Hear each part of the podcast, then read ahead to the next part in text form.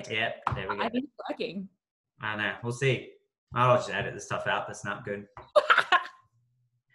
Welcome to this midweek devotion. I have uh, my good friend Lauren joining us. She's in the States at the moment in California at a church called Mission Gathering, and she's an associate pastor there. I think her title is spiritual formation pastor or something like that, but it's more complex than that. But I thought it'd be good just to get her on and ask her some questions because she has some amazing insight and she's almost done or is finished studying theology at Fuller University. And yeah, so she's got lots of knowledge. So I'll hand it over to Lauren. Tell us just a little bit about yourself and what you do at your church. Sure. Uh, so Matt and I have known each other for I don't know how long, like four or five years now. Um, yeah. We we were pastoring together and uh, shared an office, which was actually I have like some of my most fond memories of sharing that office um, and some of the conversations we were able to have and just chatting about life and ministry. And we were both on our own journeys of of trying to figure different things out and how to pastor in you know this day and age. So um yeah we we knew we've known each other for a little bit and um so i i grew up in a family my dad was a minister and I we were actually a part of Churches of Christ for a really long time, and when we moved to Toowoomba, um, my dad got really sick, and so he stopped pastoring. And I feel like I kind of caught the ministry bug from him. I don't know. My brother and I are both pastors now, and when I was in uni, I was studying education, uh, but kind of fell into a role in youth ministry and the rest is kind of history. I developed this kind of really deep love for the church and the role of the church in the world, how the church can um, can be such a, a hope for the world that we live in and has so much potential. And in 2017, I think I had this uh, very clear call from God to uh, study full time. And so I left my job at the church in 2018 and literally packed my life up in two suitcases uh, and moved to California and started studying at Fuller Theological Seminary and um, did my master's of arts in theology. It was the most challenging, intense, scary, amazing, beautiful thing that I've uh, ever experienced, and it's like truly been life changing. So now I've finished my master's, and I feel like the more that I learn, the less that I know.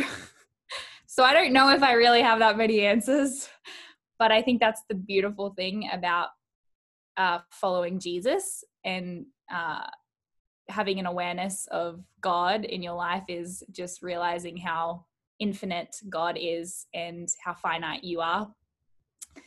But I'm now, uh, yeah, working at Mission Gathering, and it's a real privilege to be working alongside uh, some really amazing people. It's a really great community, um, and who knows how long I'm going to be here? I don't know, but I, I have plans to come back to Australia eventually. I'm excited about that. I was always upset when you left a little bit because I love the chats that we used to have in that office. And I just, I think for me, I've always loved how honest you are and how real you are with your own journey uh, with God. And it's just been like a privilege to chat to you and stuff. I guess uh, I'd love your thoughts on just what you think, because everything's different. It's a lot different for you over there in the States with COVID 19 and the pandemic but what do you think is something that's important for churches to do during this pandemic and then maybe something important to do after the pandemic? So yeah, what are your thoughts on that? Yeah, I mean, I think I think what's going on right now is one of the the the language that I keep hearing is that this is this feels unprecedented this whole thing and especially for churches having to move a lot of most churches are having to move to completely online and that feels unprecedented for churches as well. But I think one thing that I've really been reflecting on and realizing recently is that as much as this may feel unprecedented for us and it feels scary and disorienting and like we've never had to go through anything like this before the reality is is that well we have actually gone through stuff similar to this and it might have been centuries ago um, before the internet um, but the reality is that the church has actually had to adapt and change and grow in times of disorientation and when the world feels like it's moving in a direction that we just have no idea where it's going to end up. And I think the other thing is that not only has the church been through this, but there are individuals that have experience of having to be isolated and contained to their home and lost their job and had that kind of economic instability. Like people have experienced this before. And i think some of the most vulnerable people in our world are people who have chronic illness people who have cancer people who have disabilities people who uh, are uh, having to be on benefits for whatever reason they can't get a job. Even you know parents having to stay home with their kids and feeling like they're being housebound. There are so many people and stories that we can actually lean into and ask like how do you do this? How do you function as a person of faith? How do you contribute to the world? How do you how do you be a part of a faith community when you're literally stuck inside? And one of my friends here at Fuller, she's just this amazing uh, woman who she has uh, cerebral palsy and she we've had some really interesting conversations and one of the conversations we had recently was um, that one of the interesting things for her is speaking to her able-bodied friends where they're kind of complaining and and saying like how hard it is being locked up inside and not not being able to go and gather with people. And for someone with a disability or with a chronic illness, this is literally their reality all the time. They're having to be housebound and not able to go out and not being sure of when they can go out and not being with community. And I think we can learn so much from the most vulnerable from our community. So I think I would say that's one of the first things that as the church we need to start doing is elevating the voices of the people in our society that have had to go through this before and what can we learn from them um and i think then the second thing is is back to looking at church history and looking at some of the leaders and saints and people of faith that we uh, we can read about and listen to stories about um, is realizing that there have been plagues before, there have been pandemics before. And yes, our society looks different than what it did then. But I think that there are principles that we can learn from how they responded in those times. And um, one of the two of the people I think that I've really been trying to read about and learn from is two saints. One is Saint Benedict um, from I think the sixth century. I actually had eggs Benedict this morning, so I feel like I'm really you're just on the money with Benedict at the moment. That's awesome. I'm really yeah, I'm really Benedict out. Um, but Saint Benedict, I think he was the sixth century, and he lived in Rome, and you know Rome at that time had just been had just fallen to uh, foreign powers and the economy was a mess and there was also a plague and what saint benedict did was he wrote all of these house rules and uh, daily rhythms of prayer for monastics. Because he he was kind of housebound a lot of the time and a lot of other people were. And so he wrote these kind of rhythms for how to be a person of faith while being at home and really like changed the way that monastics engaged with spirituality for a time there. Um, and then the other person that I really love is St. Catherine of Siena. And she is just this powerhouse of a woman. I love her story because she was this we don't have any photos of her, but there's um, the people that talk about her and and kind of narrate her story talk about her as being this very like frail slight woman but this like powerhouse of a personality and this really strong-willed woman and she lived in Siena during the bubonic plague in the um, 14th century and Siena was like one of the most affected parts of uh, Europe at the time, and so many religious leaders and leaders and people from Siena were fleeing because they didn't want to get infected by the plague. And and St. Catherine, amongst others, some other monks and and people of faith, they intentionally decided to stay in the village and to care for the sick, to pray over those who had lost loved ones. She even, you know, there's stories of her burying the dead and just doing crazy things. And I think her story, there's so much to learn from her story, but both her story and then St. Benedict's story gives us this picture of uh, the, a life of someone who is in a constant state of prayer and someone who has, for whatever reason, realized that um, their own contemplative life of being at home um, is just as useful and just as important as them being out and about and doing other things.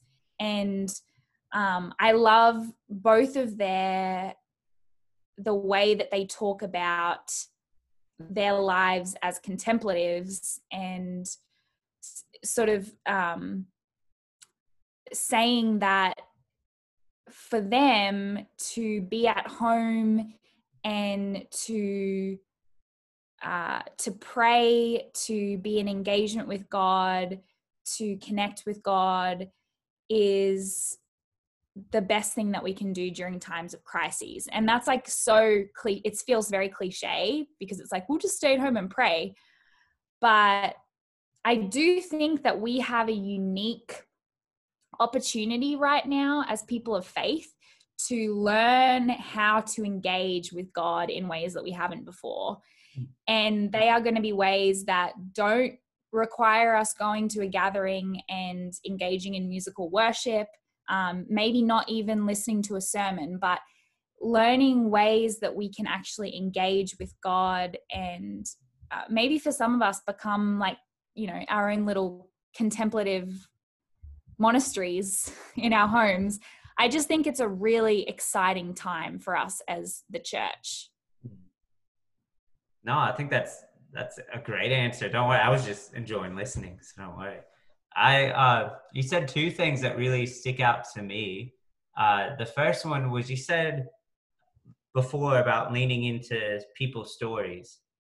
So I was just wondering if you could maybe unpack that a bit. Like, what does it look like to lean in to people's stories and i guess to do that we kind of have to lean into our own story a little bit so what does that that look like and how can you unpack that because i love the journey you've been on but some people watching this like might want to know what that looks like a little bit more. So yeah would you be able to unpack that at all? Because you're smarter than me. So oh i think i think we all know that matt. Yeah i know but you know. just kidding. Um yeah, I mean, I think for me, I it's been really important for me to do two things. The first is to actually ask and listen to the stories of my friends and people that I know who are considered more vulnerable in everyday life because especially for some of my friends who have like chronic illnesses um, who are the elderly even like they're used to this kind of lifestyle sometimes. When i mean not i'm not saying all el- all of the elderly are but there are there are certain people that for various reasons are kind of forced to stay home and live in this instability uh, often because of their health and so for me i think the biggest thing that i have have been trying to do is just like ask how do you do this like how do you as a Christian, just as a person, what do you do to stay sane? What do you do when when the anxiety and the fear um, kind of bu- starts to bubble up and gets a little bit too much. How do you work through that? And i think everyone has their own stories. And now is a time more than ever that we have the time to actually listen to people's stories more. Mm. um, and so i think taking making the most of the time that we have to actually ask the people in our life who have had to do this before? Like how do you how do you do this in a way that is um, helpful for you? Yeah. um and i think another really practical thing if you're a social media person or you follow people online i think it's as simple as just like following people on social media that uh, have a different perspective from you and for me that's that's meant asking my friend who has cerebral palsy like who are the people that i should be following on twitter or instagram or facebook or whoever you know wherever you get your social media intake who are the people that i should be following um, that are helpful to you and who have experience in in kind of dealing with this reality right now? Um, and that's like just a really practical way of every day I look at social media, right? So I might as well have on my feed people that are going to be helpful to me, but also a, an opportunity to listen to stories that perhaps I wouldn't usually listen to um, or that I wouldn't have access to. And I think that's like, they're two ways that have been really helpful for me. No, that's awesome. I think, uh, that's a great thing to be able to lean into people's stories. And I think the next thing I wanted to ask you, is because I think it's it's really important for us to, yeah, like you say, do those practical things to lean into other people's stories. But then it's really important too in this time to kind of work on that contemplative prayer and those kind of things. Would you be able to just tell us maybe a way that you connect like with the contemplative style of you know worship or prayer connecting with god. And maybe ways that you know for other people to try that maybe aren't used to it that are you know i guess really used to the gatherings and that kind of stuff and that really feeds them. Like how someone like that could get fed in a contemplative way and maybe some ideas and the way you connect with it. And maybe even something you guys are doing with mission gathering or anything that connects with that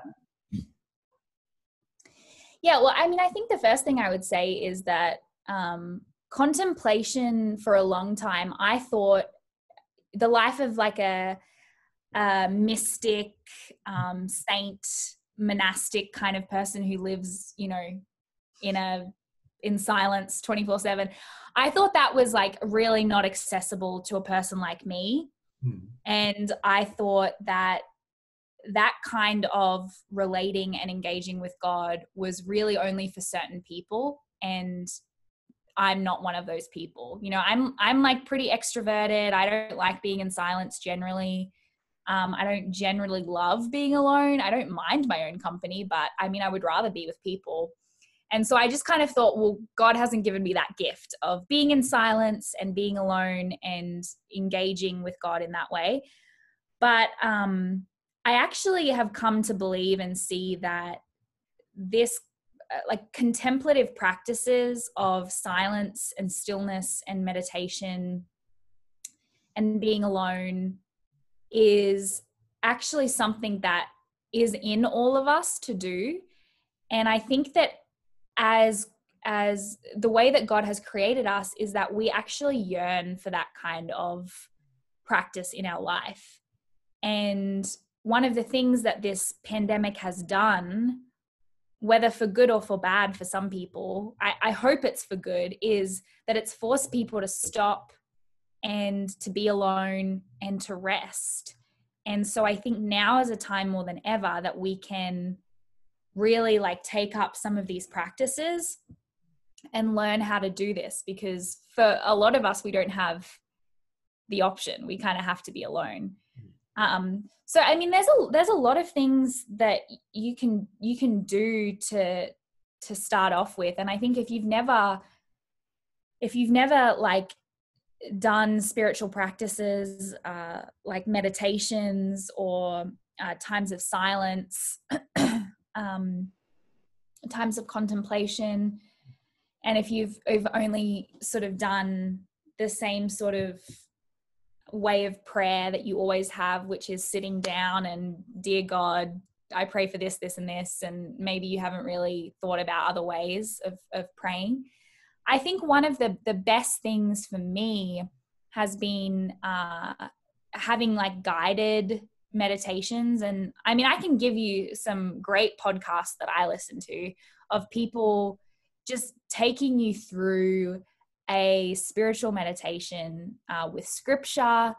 And one of the one of my favorite ways of of um, doing this and engaging in uh, contemplation is through a practice that is it's an ancient practice called lectio divina. And it's really just like grabbing a hold of a, a, passage. It might just be a couple of verses. It could be a whole chapter. And you read it um, you read it numerous times and there's different prompts that you can use. You read it numerous times and you literally just listen to what god has to say. Very often i think we come at scripture with so many preconceived ideas that either we've been told or we've told ourselves you know this is what this passage means this is what god meant when he when god said this or whatever um, and we very rarely actually sit and allow god to speak i think god is a dynamic god i think that um, god's spirit is still at work in the interpretation of scripture and so i think every time we sit down and read a passage of scripture, there are things that perhaps we've never thought about before that God is wanting to reveal to us. And so Lectio Divina is one way, a really good place to start. Um, and then one of my other favorite practices is is a practice that I do when I'm outside. And um, I, our church at Mission Gathering, actually, we've just uh, created a, a, community labyrinth. I'm, I'm not sure if you've, if mm. people who are watching have ever um, engaged in a labyrinth before, but it's also a really ancient spiritual practice. Of it kind of looks like a maze, mm. Um, but the idea of it is to enter into it and just walk and be aware and pray and allow God to calm whatever is going on in your mind and to just have a greater awareness of God and to accept the path before you and just follow follow the path and and not to think about oh I have to I have to go this direction or this direction. No like there's literally one way to go and you just let it happen. And it's a really I, think it's a really beautiful practice because um we are embodied creatures. We're not just spirits. So we're not just heads. We're not just hearts. We're we're bodies as well. And i think our bodies are spiritual. And i think um, one of the practices that i've been loving doing if you don't have access to a labyrinth which most people wouldn't one of the practices that i love is just doing a walk around my neighborhood and um, taking out your earphones, which is hard for me because I just want to get through all of the podcasts possible, you know. There's so many podcasts that I want to listen to, so many audiobooks. But taking out my earphones and just walking around my neighborhood and listening for the sounds that are around me, whether it's the birds in the trees, um, whether it's the cars on the streets, whether it's kids playing, um, whether it's you know being aware of the smells around you the flowers people cooking in their homes um, and just having a really an awareness of the reality around you and that you are not alone you are a part of an ecosystem that is much greater than you you are a part of community a community that is much greater than you and um, and and just allowing God to speak through creation. Like right now in LA, it is beautiful weather. I mean, it's always pretty beautiful in LA, but I'm not gonna lie, that's part of the reason I moved here. Hey, it's a good um, spot. I can't. I was always, you know, I wasn't surprised you didn't go to where I'm from, Mobile, Alabama. It's not as nice. that was second on my list. Yeah, yeah, it would have been. It would have been up there, right? Top three, maybe. yeah, definitely top three. Um, but yeah, just being like just being aware of of my surroundings and allowing God to speak through my surroundings. And there are there are times where I just have this sense of like, okay, I'm I don't know why, but maybe I just need to like pray for this particular house as I'm walking past. Mm. I just have this sense that um, I can pray for them. That's one thing that I can do, and um, and it's just amazing. I think when you quiet yourself and you become aware of your immediate surroundings. Because I think one of the things about uh, us as humans is we find it really difficult to quiet our minds because obviously we have so much going on. So, one of the ways that is really helpful is instead of just saying, Stop thinking, Lauren, like stop being aware of everything that's around me, um, instead just directing your attention to what's in front of you. Mm. And I think God can then speak in ways that it's pretty remarkable. Um, some of the experiences I've had of just, you know, becoming aware of my surroundings, just walking around my neighborhood and people coming to my mind that I need to text or contact or um, things that come into my head, revelations that I have about God or life, and um, just really, a really beautiful practice, I think, that can be very helpful. Oh, that's awesome. I think those are like great ways. And oh, you just sorry, I was I lost what I was even gonna say next. I was too and liking what you said, and I was like, oh, I gotta ask something else now. But no, I I think you're you're bang on with a lot of that stuff. I guess uh, probably we'll we'll wrap it up because I know we and you could chat for ages about anything. Um, much. Seriously. But people might not want to listen to that. But but I guess uh, is there anything you would just that's on your heart to maybe share with us or maybe um, just anything that god's really showing you in this season i know for us as a church we're going through the gospel luke and uh, one of the big themes is that christ is a savior for all people and i'm kind of unpacking the power of forgiveness and i have other people helping me and we're looking at what that power of forgiveness can do and have in our lives that we can find in christ and uh, this week uh, I'm preaching about the road to Emmaus. So I just didn't know if maybe, yeah, even if there's a gospel story in Luke that you just really like or anything. So yeah, open mic to close everything pretty much. Whoa, are you sure you want to do that? Well, you know, if you say something too bad, I'll just delete it. And everyone, oh, that's great that you ended with the contemplation stuff. And I'd be like, yeah, did you love it? And then no one knows. That's true. Um, yeah, actually, one of the things that I have been learning in this season. Um, and I realize actually now that this is right at the beginning of Luke, actually, in I think it's I think it's chapter four, where Jesus has just been tempted and spent some time in the desert. And then he starts his ministry in Galilee and he one of the first stories in Luke of, of Jesus' ministry in Galilee is him going to the temple on the Sabbath. And reading from the scroll, and then people getting mad about it and wanting to throw them off a cliff. And I mean, generally, that's just like a pretty cool story in general. You know, even if you don't really understand everything that's going on around it, like Jesus, it just says that Jesus just passed through them when they tried to throw him off the cliff. Like, Jesus is cool um, but I think one of the one of the things that's really interesting about that story is is the passage that Jesus reads, which is from Isaiah. And actually, I have to say, in America, when I say Isaiah, people do not know what I'm talking about because everyone says Isaiah here, but so. I, but I feel like I can finally be myself because I'm talking to Australians.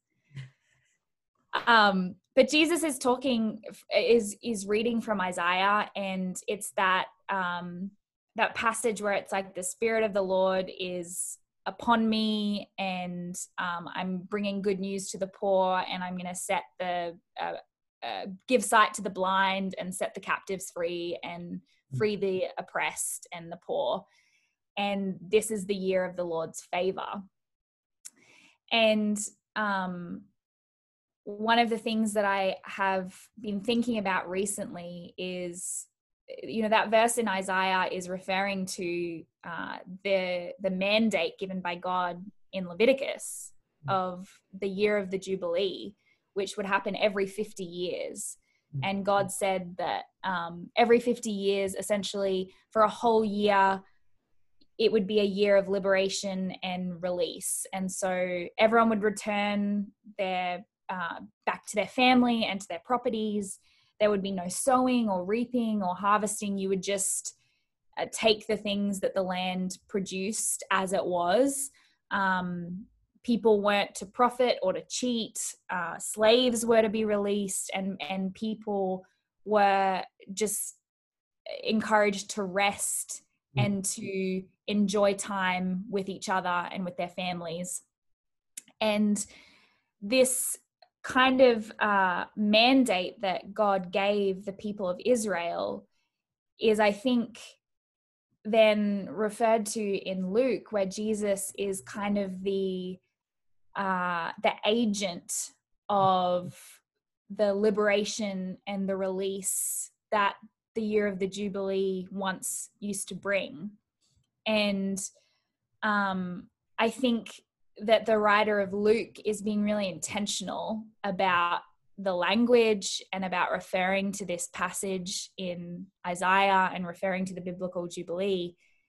And I think in the state that we're in right now, we are being forced to return to our homes. We're being forced, some of us, to stop working. We're being forced to rest. Um, and we're being forced to to question and rethink how we live in community and how we live just as people. We've we've been forced to think well what are the most important things in life? Um, and we've made life so complicated we've made community complicated and where we have this amazing opportunity to practice some of the principles, I think, from this Jubilee mandate, which is to really think about, well, how can we be living and what is the best way to live and how can we be an alternate community? And I think one of those things is that we have a very present reality and responsibility to the poor and the sick and the vulnerable in our community. And that salvation is not just about a personal relationship salvation between me and God, as much as that is a part of it. Salvation, I think, for Luke, and I think what we see in scripture is that salvation is communal and it's material. It's about uh, practically how can I bring about God's liberation and freedom to the world and to communities. And I think we have the opportunity as people of faith to live into that right now. How can we bring about rest and contentment and real community and liberation and healing for the sick and a generosity to the poor and to the oppressed? Like, how can we do that as people of faith? Um, that's something that I'm being really challenged by right now because I think we're being forced into this uh, reconsidering what community looks like and reconsidering what life should look like. And um, really going back to scripture and the story of god and what god has has mandated for for his people. Um, i think that that's something that is really important for me oh that's awesome that's man that's a great way to end things. That was beautiful what you said. I, I loved it. So I'm completely lost my next thought. But I reckon, uh, yeah, we'll wrap it up there. And if you want, uh, I'd love to put in the like with this midweek devotion, some of those links you're talking about, just with the hmm. podcast that people can do, and just maybe even. Uh, I think I saw Missiongathering. You guys did a tour of your your labyrinth, so maybe yeah, they could see what you know what you mean by that if they never heard that because I found that interesting because I've never seen a labyrinth. So I was like, ah, oh, this is cool. but yeah, if you want to send me through that, I'll put it on this midweek devotion. But yeah, thank you so much for joining us, and I'll make sure we do this again because yeah, you know way more than I do, and always love chatting to you. Yeah, it was good to be with you, and good to be with everyone at Highfields. I missed Toowoomba. I can't wait to be back. No worries. When you're back, we'll have you up here. I'll get you to come and share a message with us. So, I'm all right. So that. Cool. no worries. Thank you, Lauren. Of course. No worries. Bye.